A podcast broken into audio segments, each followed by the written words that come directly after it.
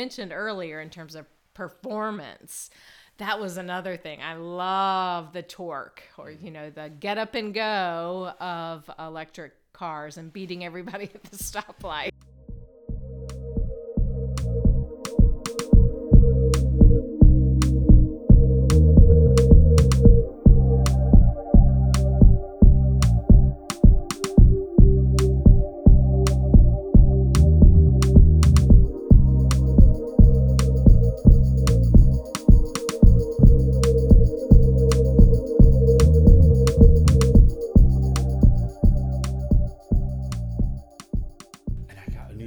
So now you might be the first podcast where it's a little more like there's oh, a little intro a and everything. Oh, yes. Fun. I got a, a, somebody to do that for me, a, a referral that came in. All right. Welcome back, podcast. And this week we are here with a very special guest, Anne Blair. Welcome, Anne. Thank you. I'm thrilled to be here. Thank you for inviting me. I'm glad to have you on. Anne is an expert in one of my passion topics and something that is often a target of F U D, and that is electric vehicles. Anne is the Director of Energy Efficient Transportation at S E A, which is the Southeast Energy Efficiency Alliance. Anne, can you tell us a little bit about your role at S E A and what S E A does? Sure. Uh, S E A is a nonprofit organization. We cover eleven states in the Southeast region and work on uh, energy policy. And my specific role is focused on energy efficient transportation. And we are fuel agnostic, but when you look at the profile of what the most efficient transportation options are right now, it is electrification. And so our work is primarily policy focused. So we We work to help educate and provide technical expertise to um, utility commissioners, utility commission staff, and also uh, to our membership, which consists of utilities, charging companies, um, corporations, many different organizations and businesses throughout the Southeast region and nationally. And so you work specifically in the vehicle sector, right? That's right. And I think that's how you and I originally met several years back. But at the time you were with another organization. I think that was Southeast Alliance for Clean Energy. SACE, the Southern Alliance for Clean Energy. You and I met originally through there and also through the E V Club. And then a couple of years ago, I got more involved with the lobbying efforts, which is how we started running into each other a lot more. Um, and then I was really excited to see that you are a member of the twenty twenty uh, Leadership DeKalb class. So that's right. Congratulations. Thank you. It's been great to be involved with that organization. So I wanted to talk a little bit about your experience with Leadership DeKalb. I, so, you know, I was twenty nineteen. I was the only E V driver there. I was known as the Tesla guy. I got a lot of questions. Um, I did have Ted Terry in my class. So I did have another classmate that really got it and is working a lot in this space for clean energy. Um, but I'm curious to hear about your class. Are there other E V drivers? Are there other people working, you know, somewhere in the sustainability space?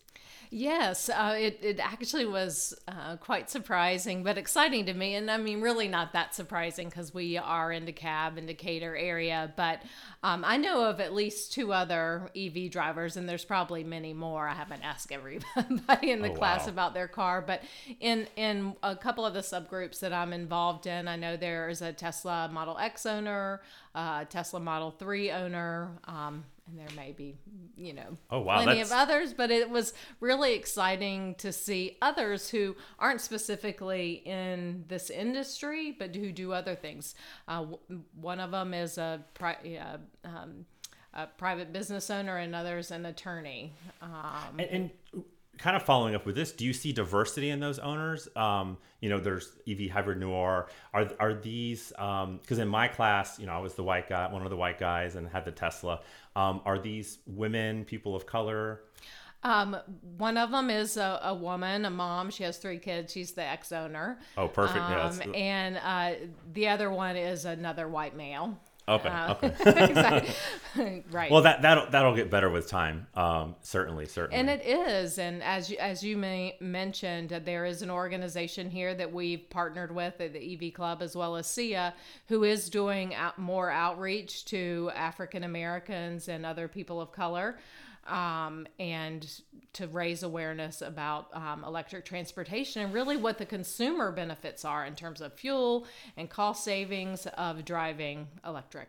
Certainly. I, I really look forward to having either Terry or Shelley on a future episode. I know they're going to be in Austin. Th- is it this weekend? That For that's Fully Charged Live. Yes. yes. I kind a- of wanted to go, but I got to limit myself with conferences. And you just got back from one. Yeah, there there are a, a lot of exciting conferences going on right now. And as you mentioned, that Fully Charged Live is in Austin, Texas. So folks should definitely look out for, for opportunities there.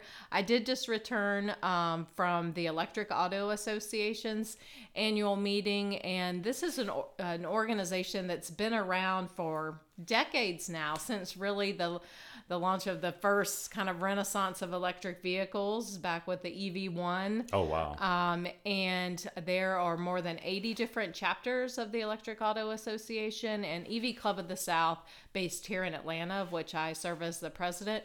Uh, it is one of the members of the association. Oh, okay. I didn't, I thought maybe this was more of an industry type um, thing, but it, it, it's everybody, even the public. Right, right. It is open. Mm-hmm. Oh, awesome. So let's talk a little bit about E Vs then and, and the experience of driving them. Um, what has your E V ownership experience uh, encompassed? Uh, where did you start? How many of you had? Yeah. So um, I was really driven to um, look into driving electric because of the environmental benefits. There are people who come to driving electric for a number of reasons, whether economic, environmental, just cool technology. But mine was motivated by um, the environmental benefits. Um, I've worked in the transportation space for more than fifteen years now, and we know that transportation is now the number one sor- source of carbon emissions, in addition to particulate matter issues, which cause many of the negative health impacts like asthma, respiratory mm-hmm. illnesses.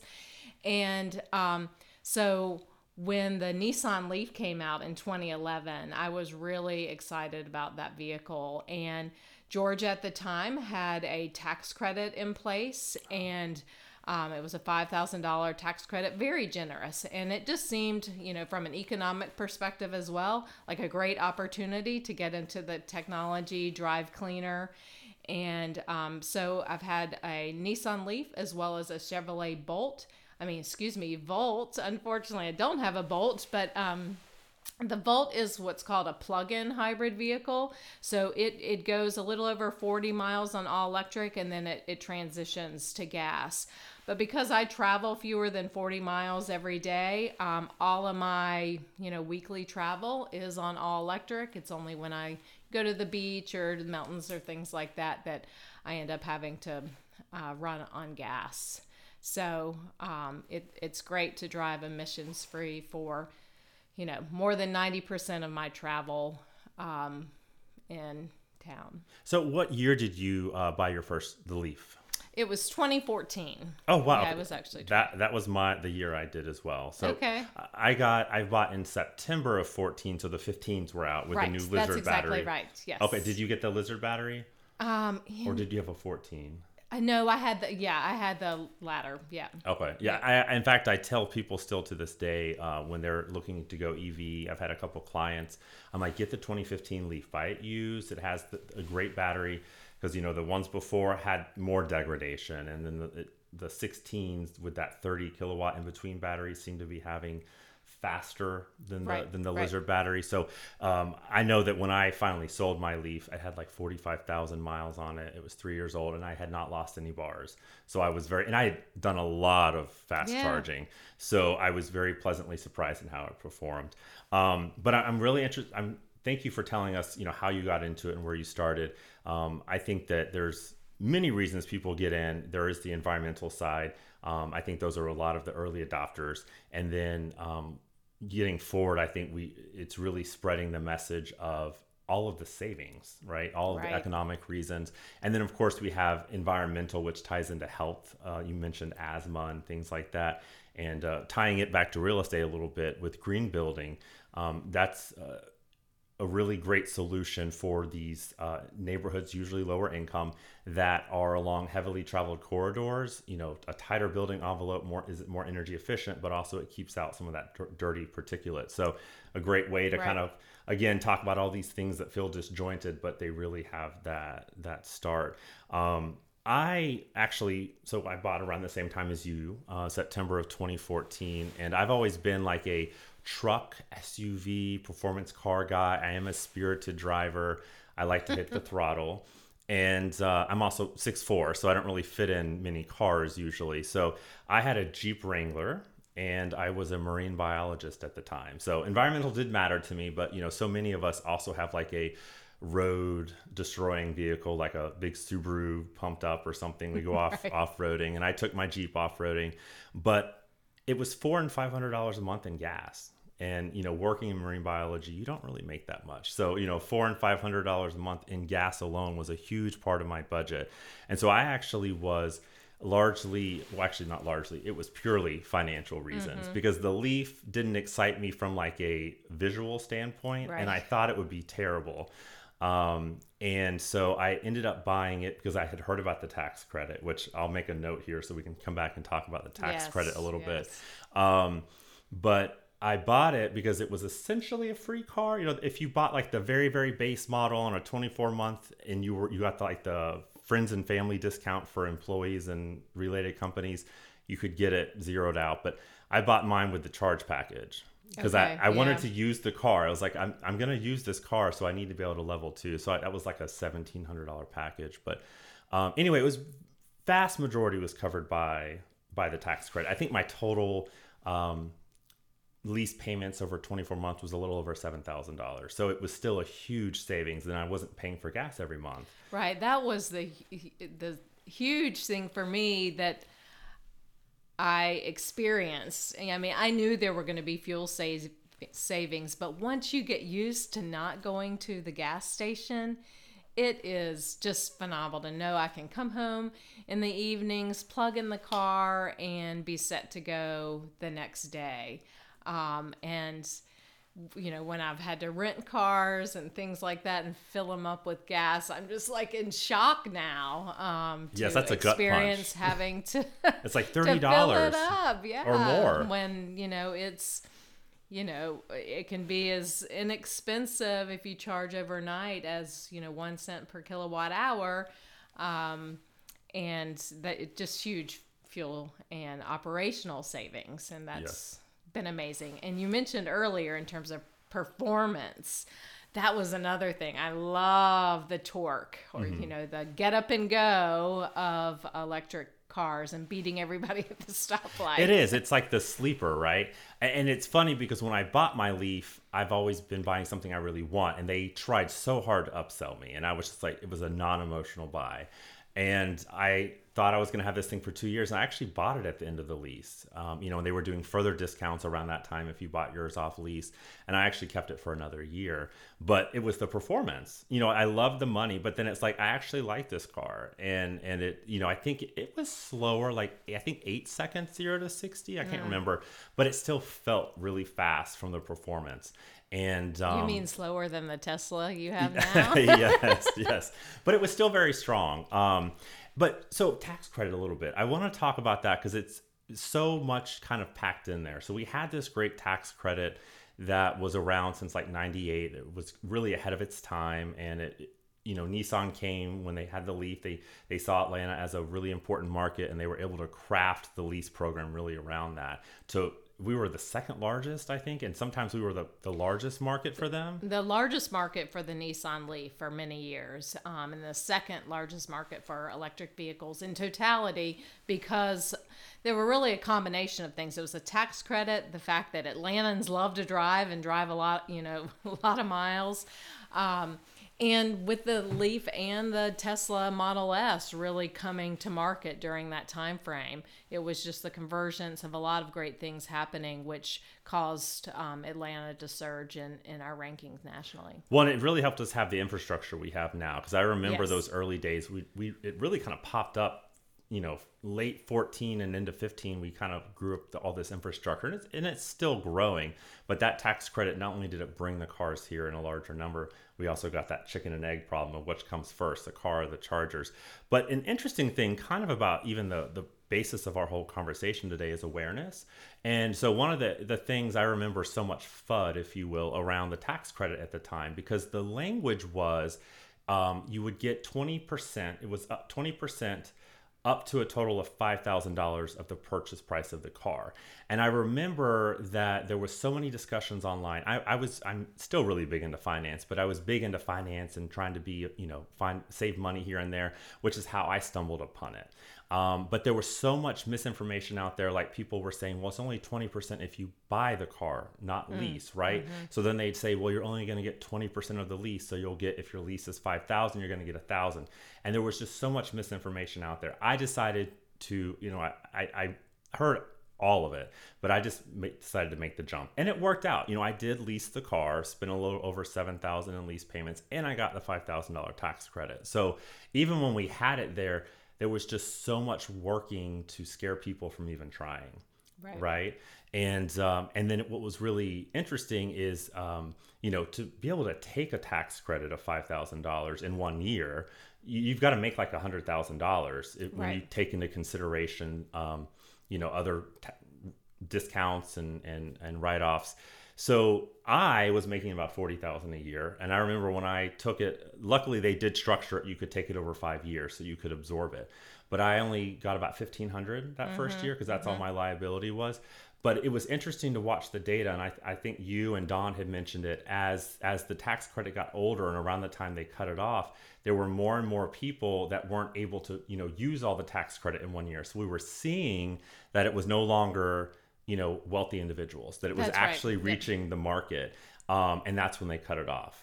Right. We saw that transition, as exactly as you were saying, of more and more people taking the tax credit over multiple years, showing that more people on middle and lower incomes were getting into the vehicles. And we saw that as um, really exciting shift in the market. And so it was really unfortunate that at that time that we began to see more than really the super early adopters who tend to be wealthier.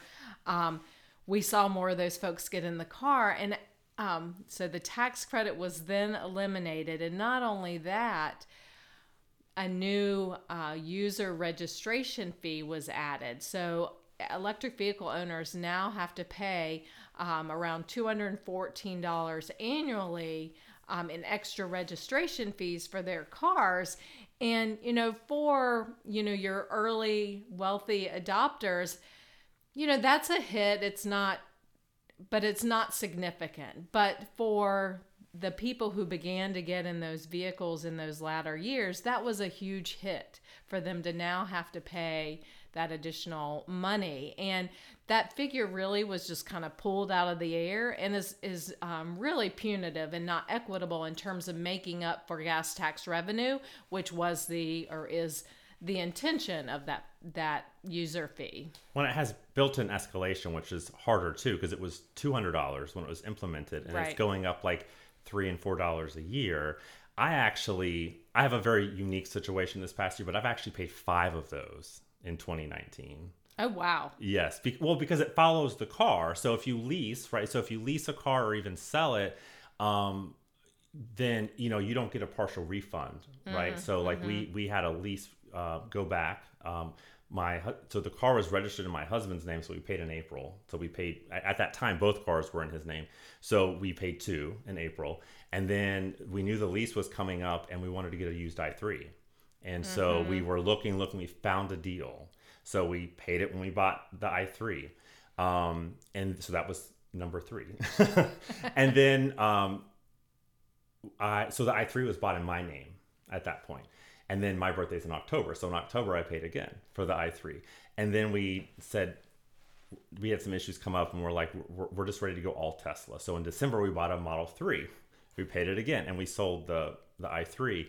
So, I mean, that's an extreme case, but it's a great example of how, even though we only, only had two cars, we ended up paying five of those fees. Wow, and, yeah. and you know, I'm not happy about spending that, but it didn't you know, break me, but it's just, you know, there's no way to get a credit. You know, you go to the D M V and ask about it and you can't get credits moved around to another car. And I just think something could be done there. Do you know of anything? Is there any, I know there's been conversations. Um, is there any serious effort to adjust that legislation and lower that fee? Well, there is a bill that was introduced in the twenty nineteen legislative session. So the bill is still live um, for this year, but We've we've heard that there's not much of an appetite to um, lower that fee at this time. Um, E Vs really were targeted, um, but it was included as a part of a large transportation bill that was passed during the twenty fifteen legislative session, um, House Bill one seventy. And there isn't reception to altering kind of the revenue expectations that were um, included as a part of that. Yeah. Um, I do think it's, you know, it's unfortunate because the estimates that were made at the time about how much revenue that fee was going to bring in isn't what they expected, because at the same time, the cre- tax credit was eliminated. And so people weren't buying as many E Vs. So we, we saw a ninety percent drop in electric vehicle uh, sales during after twenty fifteen, and just in twenty nineteen did we begin to see those numbers creep back up. Okay, that's good to hear. I hadn't seen that data yet. And um, I mean, we're still not where we w- we were previously, but the Model Three, the introduction the introduction of the Model Three and a few other models have are, are the reason that we've seen an increase again, because folks want more affordable uh, technology.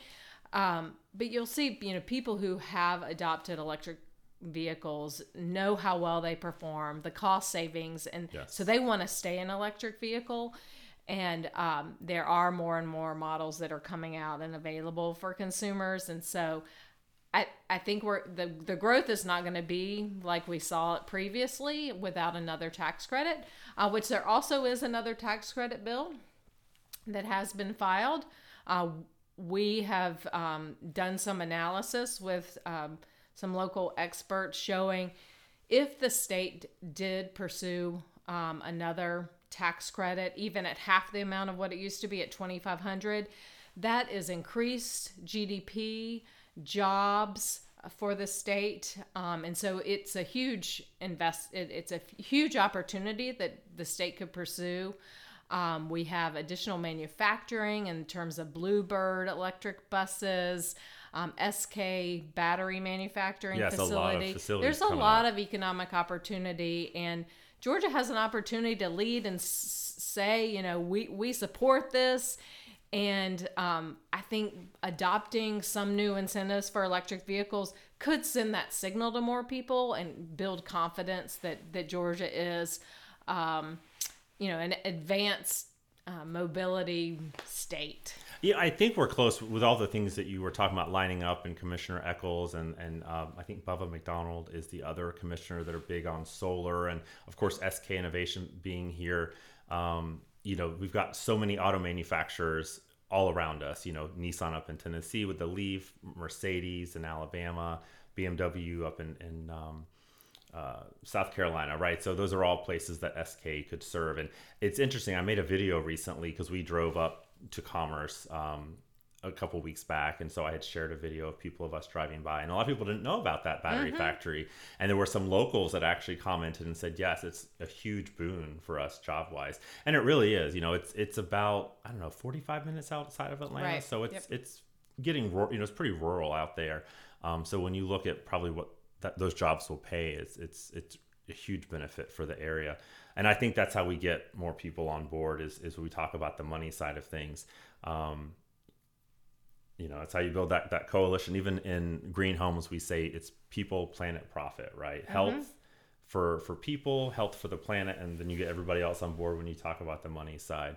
So um what are some of the biggest misconceptions uh, or the FUD, we keep using that word, um, around E V? Well, one of the questions that I get regularly, and, and it's a, it's one that's fairly surprising to me, is what do you do when you run out of battery? Well, um, One of the best resources to figure that out is plug share dot com or the you know, PlugShare app. It will show you where the closest charging infrastructure is. And we still do have a long way to go to really build out our infrastructure, but you can, um, most of our major highways are well connected at this point. Mm-hmm. Um, and so when people ask me, you know, where, well, what do you do when you run out of battery? Well, in the same way that you look at a gas tank, you will look at your battery range and you will plan accordingly.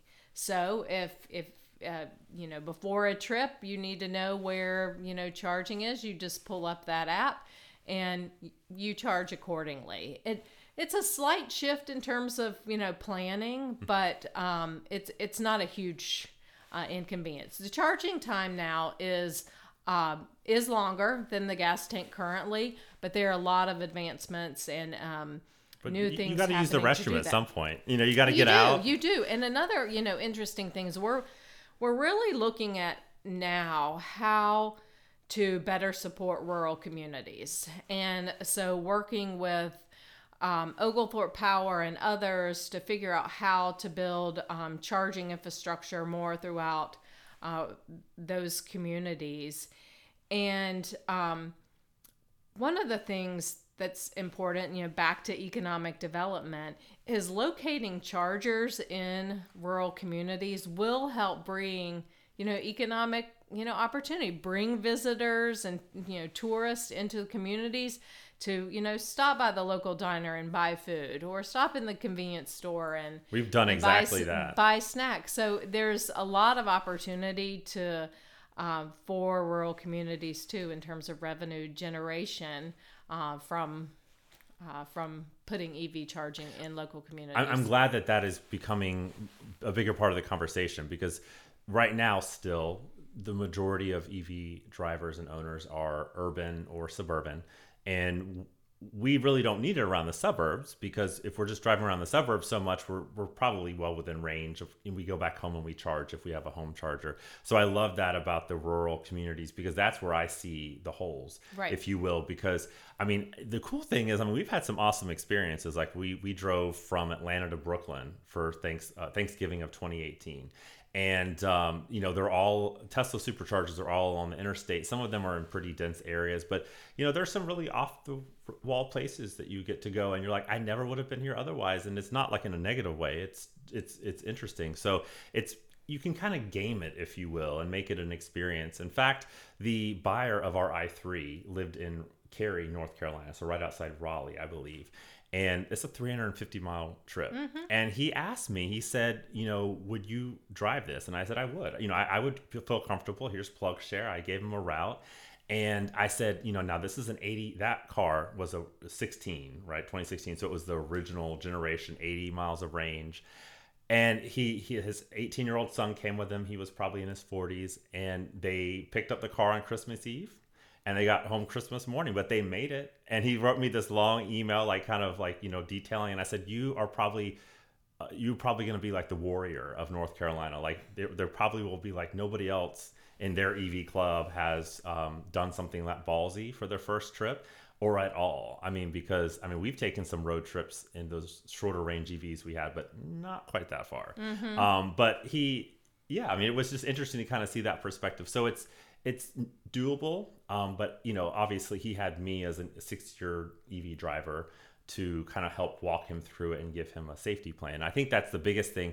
Like when I have people ask me, I say, well, you just have to shift your mindset. Like you can't think of it like a gas car. You can't think, oh, I'm going to just drive it until it runs out, you know, and you, unlike a gas car, you don't wake up every morning with a full tank, right? You have to go to the gas station and fill, but with home charging, you're at full every morning and you don't think about it. So it's really about charging when you're not, when you're just going about life, when right. you're working, when you're sleeping, whatever else. Um, so it really saves you a lot of time, um, which is, which is a huge point. And it's interesting. I don't get so much about the battery running out. My husband and my husband being from New York thinks this is just ridiculous. Our question is always, how do you drive to Florida? Mm-hmm. That's what people mm-hmm. ask us. Right. And even as a Georgia native, I'm like, I, I've gone to Florida, but not this many times as apparently you do, because it's like everybody's biggest concern. Um, but you can do it. I mean, we've we've actually taken the, there is the Tesla. Great charging, and you know the state of Florida actually has is currently looking at a E V road developing an E V roadmap, um, uh, figuring out the charging infrastructure along uh, evacuation corridors is something that the that Governor DeSantis is looking at right now, and there's others looking at how to. Uh, you know, how to build some redundancy and um, additional charging throughout that to connect with Georgia and, and elsewhere. So today you can do it, just, yes. you know, fine, but we need to build some more redundancy into the charging infrastructure. Yeah, especially as our uh, number of cars increase. Right. Um, it, it'll be really important. But kind of along those same lines when we talk about usability, you know, so I do a lot of, try to do a lot of awareness in the realtor space with this mm-hmm. because I'm like, E Vs are perfect for realtors. Uh, my first uh, little, almost uh, almost two years of real estate, I had the LEAF, and I drove twenty thousand miles a year in that LEAF. I sold homes from all the way up in Woodstock and Canton, all the way down to Covington in that time, in that LEAF. Mm-hmm. And people, they, you know, it, it was impossible, they said. Um, and I still get people to, to this day, now that I drive a Tesla, they're, you know, and it's got a two hundred sixty mile range. They say, well, I drive three hundred miles every day, every day. And I, I could never do electric because of that. And and I'm like, well, first of all, that's over one hundred thousand miles a year. And I, I doubt you're doing that. Um, but it seems like even as we progress, people, they're so scared of it. And mm-hmm. they feel they have to resist it, that they move the goalposts. Like uh, Elon Musk said in the uh, the earnings call this week that the Model S and X, or the S particularly, is about to be at like four hundred miles. Mm-hmm. You know, that is insane for us that started with eighty mile range leaves. Yeah, and the truth is we really don't need it. Um, but there is this um, belief or, yeah, the fear. It's th- that people believe they need that level of mileage. But, you know, numerous studies show that um, most Americans drive fewer than forty miles a day. So, you know, the E Vs on the market can meet the needs of um, of most people. Um, uh, one of my colleagues has uh, a LEAF, and that is their only car. They rent a car if they need to go, um, on, you know, on longer trips, or they do a car share thing with their neighbors. Um, that's another great option, and I think growing trend um, as well. But it is a little bit of a mind shift shift for. Um, For folks who have been used to, you know, driving, you know, for three hundred fifty miles and having that car ready. It, you know, it is, it is, a, it is a bit of a mind shift. But did we know that we were going to be so dependent on our cell phones and that was going to do everything? True. Just, you know, less than a decade ago. And so I think this is another great model. And I, I use the cell phone example a lot in thinking about, you know, when you get home at night or before you go to Perfect. bed, you plug in and you're ready to go the next day. Same thing for cars, getting in that habit. And it, I mean, it, it doesn't take long to get into that. No, you convert very quickly. And it's really just getting butts and seats, if you will. That's right. right? Yeah. Once you get an electric car, you experience that thrill. The, the get up and go, as I mentioned, and then realize you don't have to go to the gas station and pump that smelly, nasty stuff. It's sort of like cigarette smoke. You know how as a non-smoker, you walk into a house where somebody smoked or nearby and you can just get the faintest whiff. Now, when there are occasionally times when we've traveled and we can't get an electric car, you know, in another market, although that's getting better, and we have to get a gas car. And right. it's just overwhelming because I don't, you're not used to the smell anymore. And and you're like, wow, I really became numb. But it is very repugnant and yes. strong. Yes. Um, so so we kind of talked, you know, we did talk a fair amount about the benefits. So a lot of it is this awareness and education, getting it in front of people. Um, is there any work that S E A is doing or pushing to to help spread public awareness? We are. A lot of it, as I mentioned earlier, we are doing to decision makers, utility commissioners, and others, because this is a, you know, this is a unique period of, of time where we're seeing the convergence of the electricity and the transportation sectors. Um, electricity consumption is flat. Um, and so our uh, electricity companies are looking for innovative new opportunities to transform and uh, adapt to their um, this new model. And so electric transportation is one of those growth opportunities for them.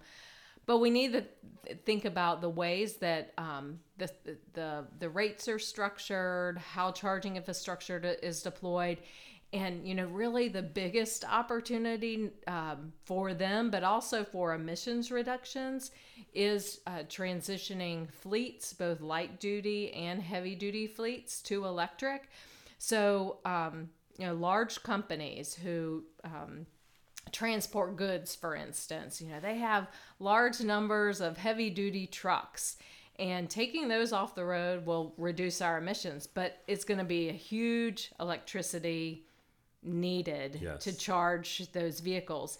And and that's one of the, the F U Ds that come out, is people yeah. say that the grid isn't ready and it's going to be chaos. Yeah. But they can plan for that. They can, they absolutely can plan for that. It's like adding an, an, a new small power plant, and they can adjust for that. And so it's an opportunity uh, to to meet carbon reduction goals for companies. It's it's generally, you know, cleaner resources. They can do it, you know, pair it with solar, even better, uh, even better emissions profile.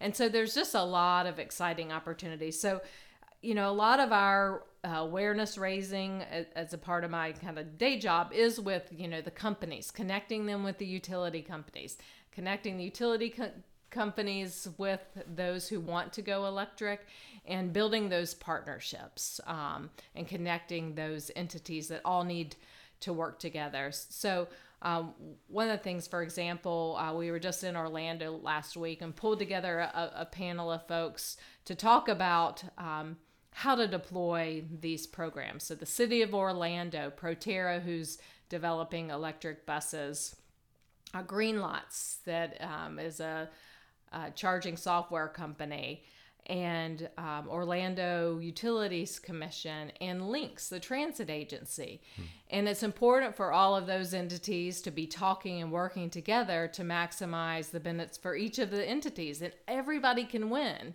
Um, working closely together. And um, we want to see more of that happen throughout the Southeast.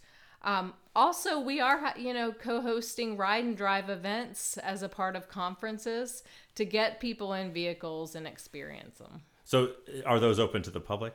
Um, some of them are. Some of them are specific to conference guests and things like that. But we um, generally try to make most events open to the public. And then I, as a part of E V Club of the South, Um, we do, we hosted about twenty or so events um, with different partners last oh, wow. year, um, and we're hoping to do more this year. Uh, Plug in America, Electric Auto Association, and Sierra Club um, host National Drive Electric Week, as well as Drive Electric Earth Day events. Um, and that's a, that's a period of time in April and then in September where there's Um, a lot of high profile to, uh, of these events throughout the country. So those are other good resources. Yeah, and Atlanta's is getting really big. I think we yeah. were either number one or two last year for registration. So that was a great push. Real, real quick, I wanted to touch on a couple of things you talked about with charging infrastructure and utilities in particular. So one of these kind of mixed pieces came out last week or earlier this week from the Wall Street Journal, where they had eight reporters kind of across the world um, go into an E V, various models, and live with it for three weeks. Mm-hmm. And it was interesting. Like, I was glad that they didn't just go completely in, in like a F U D piece and, and lie, like, because sometimes they are just very brutal and there's like very obvious things that they missed. I do think the reporters were very unprepared. I feel like somebody should have given them some information or had an app. Right. And there was, but it was good because they did show people that lived in single family, some people that had were in an apartment. Um, but the real big pain point that they really highlighted, they had one Tesla, and then the seven other cars were non-Tesla. The char- public charging points, especially especially around for road trips and fast charging, was a huge pain point, which I think uh, us that have been in the space, especially if you've owned a non-Tesla, you know what it's like. Um, and then they, you know, briefly mentioned, oh, but Tesla was an outlier in this case, and they completely glossed over why they should have, you know, why, how, and why it was. So they've, to me, I'm like, if, if I was not a, a previous te- or a E V owner, that piece was kind of scary. They did offer some solutions to this charging, and one of them was utilities and governments. So um, that's always been se- seemed like a very easy one for utilities get, to get into it, because they are creating the energy and can have more profit compared to somebody who comes in, puts the infrastructure in, maintains it, and then is buying, you know, wholesale or retail electricity. And Georgia Power has a small footprint in that space that they implemented in, I think, twenty fifteen, twenty sixteen. Um, but it really is minor. What are your mm-hmm. thoughts on, you know, some of that charging infrastructure, you know, Tesla's model, um, and, you know, and trying to fill those gaps with something like utility or government? Yeah, we, as I mentioned, we do think that utilities have a strong role to play in deploying charging infrastructure. One of the things that they've needed to demonstrate to their sh- shareholders is the value of deploying that charging infrastructure. Um, because utilization is fairly low right now, and so as in terms of revenue generation from the charging, it's not high, and so they they need to demonstrate um, to utility commissions the value of them doing that charging. And so Georgia Power was able to do that, um, and they did it on their own in response to Um, Atlanta's E V adoption in twenty fifteen, but they they haven't done much over the past few years, except in response to people individually requesting it. Say, um, you know, Cox Enterprises or Coca-Cola asking, hey, d- you know, can you deploy some charging infrastructure? But they haven't deployed that on their own because it's actually fairly expensive to put, for example, a D C fast charger out there. The most of the cost is running the lines to the station itself. Um, but one of the things uh, they just recently went through a rate case. And one of the positive things, um, it was a fairly, you know, controversial rate case, um, but it was the first um, time they've had a rate case in many years. Um, but one of the positive things was that um, they asked for rate recovery for deploying charging infrastructure.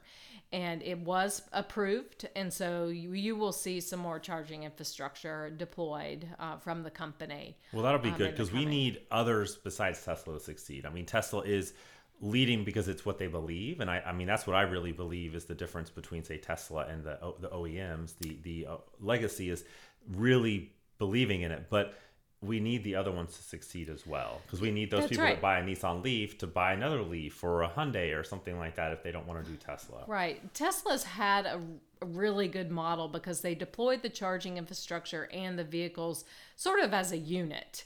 And so they, you know, are working, um, working together. But Um, other auto manufacturers haven't invested in that charging infrastructure in the same way. So it's really valuable that they actually work collectively with utilities and other and with private charging companies such that those things can happen well together, um, because it's like you mentioned, the, the whole chicken and the egg thing. I mean, we saw, you know, back... yeah, it was around twenty eleven, Tennessee deployed a whole bunch of charging infrastructure, but the utility wasn't largely involved.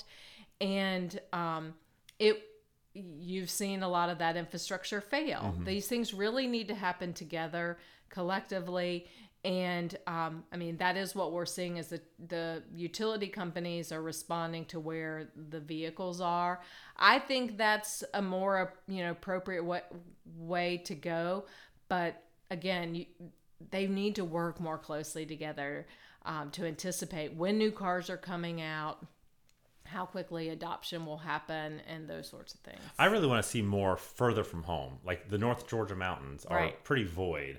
Um, and it, it's, I don't necessarily need, or and it's not just about my needs, but we don't necessarily need so much right where we live. But if, if when I drive to uh, Clayton is one spot where Georgia Power has right. put one in, or Helen or something like that, you know, having that so that while you're out doing your things, you're you're plugged up and charging is, I think, that makes it just makes it a, less of a friction point. Um, so as we wrap up, I, I would love to get your thoughts on where you see both as an E V owner and your work with S E A, where you see us going here in Georgia over the next year or two.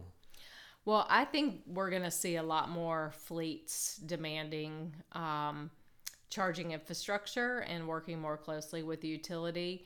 Um, we are very focused on figuring out how we can deploy more charging in rural communities, and we're going to see uh, a large number of new vehicles come out. And so I think the the base of people adopting E Vs um, is is, is going to be somewhat surprising to folks. The forecasts, uh, even in absence of um, new credits and things like that, look positive. They could be better with with incentives Certainly. and other and other programs.